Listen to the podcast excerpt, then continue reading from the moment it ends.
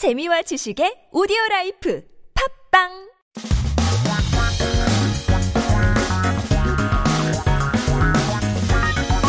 한국에 대한 최신 소식과 한국어 공부를 한꺼번에 할 수 있는 시간 Headline Korean. So keep yourself updated with the latest issues in Korea as we take a look at a few headlines that popped up this week. Starting with our first 기사 that says BTS도 입은 니트 조끼 2030은 왜 할머니 패션에 빠졌나? Even BTS wore sweater vests. Why did people in their 20s and 30s fall for the granny fashion? 할매, 할미 패션이라고 어, 유행을 돌고 있잖아요. Granny fashion. I don't know why this is becoming a trend, but we're talking about knit 조끼. So knitted vest or commonly known as sweater vest. 라고 영어로 쓰는데요. 2030 세대의 마음을 사로잡은 할머니 할아버지 패션은 몇 년 전부터 패션계에서 주목해왔다고 하는데요.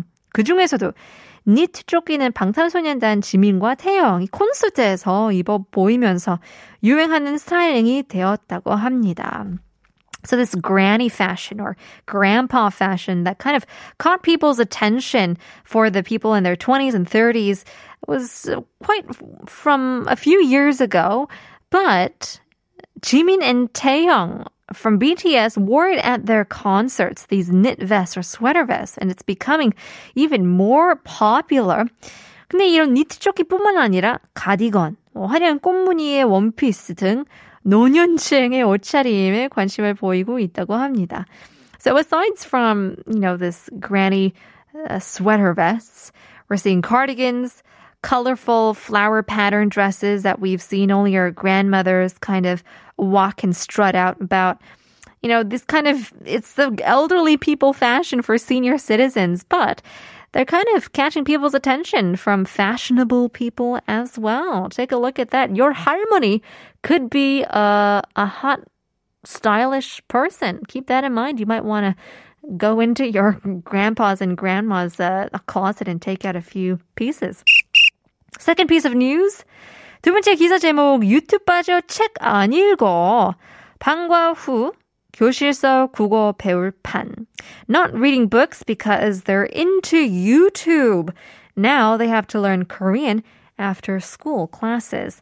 So 빠지다, we've, uh, I guess, taught this word a few times, is to get hooked into, to fall into, to indulge. You're kind of obsessed over it. 빠지다.